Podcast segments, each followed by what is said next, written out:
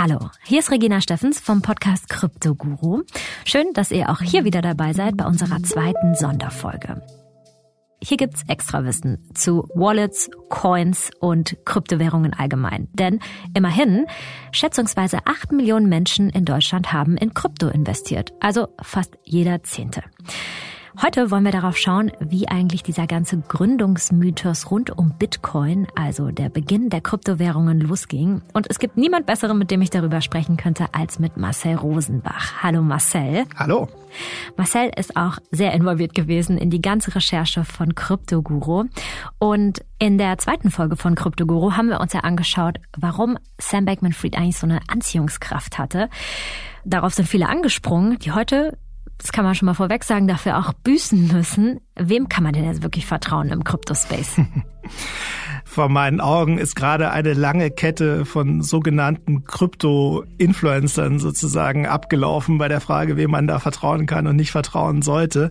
Aber mal im Ernst ist natürlich einer der Punkte, den diese Welt wirklich so besonders macht und auszeichnet. Und eigentlich muss man, um die Frage zu beantworten, ganz zurückschauen, ganz weit zurück, nämlich zum Urknall sozusagen ins Jahr 2008, das ist das Jahr der Finanzkrise und äh, auch das Entstehungsjahr von Bitcoin, denn in, in jenem Jahr ist das White Paper erschienen, das Bitcoin White Paper, gerade mal neun Seiten. Das Interessante ist eben die Autorenschaft dieses White Papers. Das ist unterzeichnet mit dem Namen Satoshi Nakamoto was aber eben ein Pseudonym ist. Und ähm, das heißt, es gibt eine riesen Leerstelle. Insofern kann man eigentlich bei der Frage, wem sollte man vertrauen, nur sagen, auf jeden Fall, dieses System appelliert eigentlich an die Selbstverantwortung, an die Eigenverantwortung jedes Einzelnen, die Finanzgeschäfte selbst in die Hand zu nehmen, be your own bank und nicht mehr intermediären, dritten Influencern, Beratern zu vertrauen, sondern sich selbst zu informieren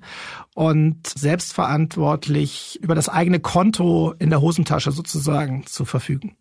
Ja, und dieses eigene Konto in der Hosentasche, das ist natürlich auf eine Art anspruchsvoll, aber auch sehr verlockend, wenn wir, wie du sagtest, an die Finanzkrise zurückdenken und den Willen danach, unabhängiger zu sein von einem großen System, also der Urgedanke der Blockchain eigentlich und auch des Bitcoin.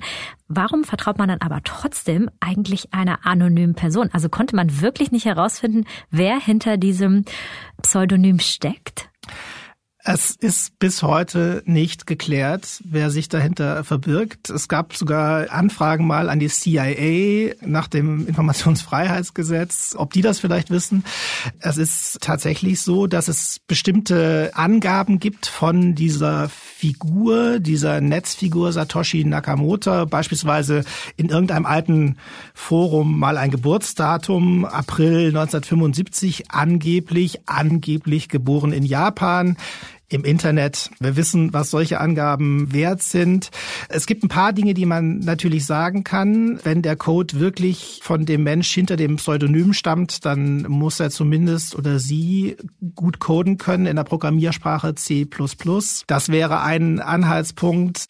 Auch nicht uninteressant ist, dass eine Spur tatsächlich auch nach Deutschland äh, führt, denn Satoshi Nakamoto hat eine E-Mail-Adresse tatsächlich von GMX, ja, ausgerechnet benutzt, um zu kommunizieren. Ich kann mir vorstellen, dass es doch tatsächlich ähm, viel, ja, ich sag mal, Gossip in der Szene gibt. Oder ich habe davon auch selbst schon ein bisschen mitbekommen, wer jetzt wohl dahinter steckt. Also Gossip, das wäre wirklich äh, bücherfüllend. Äh, es gibt eine regelrechte Satoshi-Wissenschaft, also Spürnasen, Digitaldetektive, die versucht haben, ihm oder ihr auf die Schliche zu kommen, beispielsweise indem sie analysiert haben, zu welchen Zeitpunkten hat dieses Pseudonym eigentlich kommuniziert oder natürlich die Sprache äh, durchanalysiert und äh, mit dem Ergebnis, das wurde oft British English beispielsweise äh, verwendet, aber auch das hat bisher nicht äh, zum Ziel geführt tatsächlich. Es gibt allerdings Namen, die immer wieder auftauchen, wo es auch eine Reihe von Indizien gibt. Die Sache hat den Haken, dass mehrere dieser Personen nicht mehr am Leben sind. Also Hal Finney ist ein Beispiel. Das war der Empfänger der ersten Bitcoin-Transaktion und äh, nach allem, was man wissen kann, muss der in der Entwicklung auch schon eine Rolle gespielt haben. Also es mangelt nicht an Verdächtigen. Interessanterweise haben aber die eigentlich alle eins gemein, nämlich dass sie, wenn sie gefragt werden, in der Regel bestreiten, dahinter zu stecken. Es gibt aber auch da natürlich Ausnahmen und Selbstanbieter. Wie wäre es anders zu erwarten? Einer davon insbesondere ist bekannt geworden 2016, weil er tatsächlich vor laufenden TV-Kameras der BBC, kann man sich natürlich heute auch noch anschauen, ein Interview gegeben hat, in dem er behauptet, einer der Köpfe hinter diesem Pseudonym zu sein. Es ist ein Australier in der Kryptoszene mittlerweile äh, extrem äh, verschrien sozusagen und Konsens, dass es sich bei ihm eben nicht um den echten Satoshi gehandelt hat.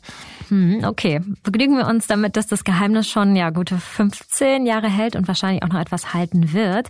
An der Stelle möchte ich aber einen Mini-Exkurs machen, Marcel, denn damals hast du auch schon angefangen, dich für Krypto zu interessieren und das lag jetzt nicht unbedingt an Satoshi Nakamoto, sondern an einer anderen Person, die man vielleicht auch erwähnen muss, wenn es um die Entstehung des Bitcoin geht. Ja, das ist äh, bei mir tatsächlich ein bisschen skurril, weil äh, Julian Assange mich auf das Thema gebracht hm. hat. Ich war damals beteiligt an der Zusammenarbeit mit WikiLeaks 2010, als der Spiegel beispielsweise über die diplomatischen Depeschen berichtet hat und über die Kriegstagebücher aus Afghanistan und Irak. Und wir saßen in, in London mit äh, Julian Assange und tatsächlich hatte der ein Problem, weil ähm, WikiLeaks spendenfinanziert war und äh, nach der ersten Runde der Enthüllung PayPal beispielsweise, aber auch Visa und Kreditkartenfirmen sich geweigert haben, weiterhin Spenden an WikiLeaks weiterzuleiten. Und Assange sagte damals, naja, dann eben ab sofort in Bitcoin. Und wir beteiligten Journalisten haben uns angeschaut, fragend und äh, gesagt, was hat er jetzt wieder für eine Idee?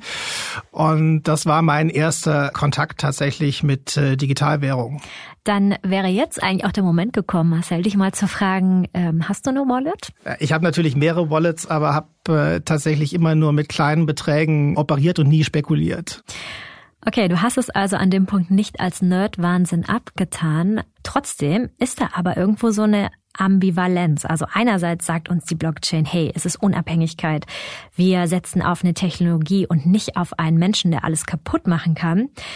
Andererseits ist da aber dieses Anspringen auf die Gurus, also mal wieder Sam Bankman-Fried und auch diese geheime Figur Satoshi Nakamoto.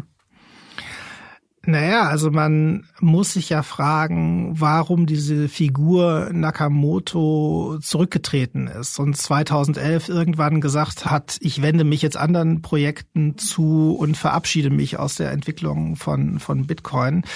Und äh, das ist ja im Prinzip, wenn man sich die Logik hinter dieser Erfindung anschaut, nur konsequent. Und es ist natürlich in gewisser Weise möglicherweise auch ein Selbstschutz. Denn stellen wir uns mal einen Moment lang vor, Satoshi hätte eine Postadresse, eine ladungsfähige sozusagen. Auch in Anbetracht der Tatsache, dass wir ja wissen, dass der Mensch oder die Gruppe hinter diesem Pseudonym nach allem, was man wissen kann, mehr als eine Million Bitcoin nicht nur geschürft hat, sondern tatsächlich auch nie angefasst und nie ausgegeben hat. Das heißt, sie wäre sicher eine der reichsten Personen des Planeten, noch mal viel reicher gewesen natürlich bis Ende 2021, aber dennoch immer noch. Also insofern ist diese Entscheidung, da in den Hintergrund zu treten, finde ich zum einen nachvollziehbar und zum anderen aus der Logik dieser Technologie heraus eben auch eine logische Konsequenz. Okay, ich nehme mit, dass durch diesen Rücktritt vielleicht auch ein bisschen die Anfangsphase des Bitcoin und der Blockchain kleinen Abschluss gefunden hat und wir wollen in der nächsten Folge auch weitergehen. Ich habe auch gelernt, hey, was wir Menschen draus machen, ob wir uns an Gurus ketten oder nicht, da können Fehler entstehen. Marcel, ich sage an diesem Punkt Dankeschön. Es war wieder extrem bereichernd. Ich habe was gelernt und hoffe, alle anderen auch, die zugehört haben. Wenn ihr wollt, dann abonniert unseren Kanal hier, Krypto Guru. Jede Woche gibt's eine neue Folge und danach auch immer zusätzlich noch eine Sonderfolge. Bis dahin. Bis dahin.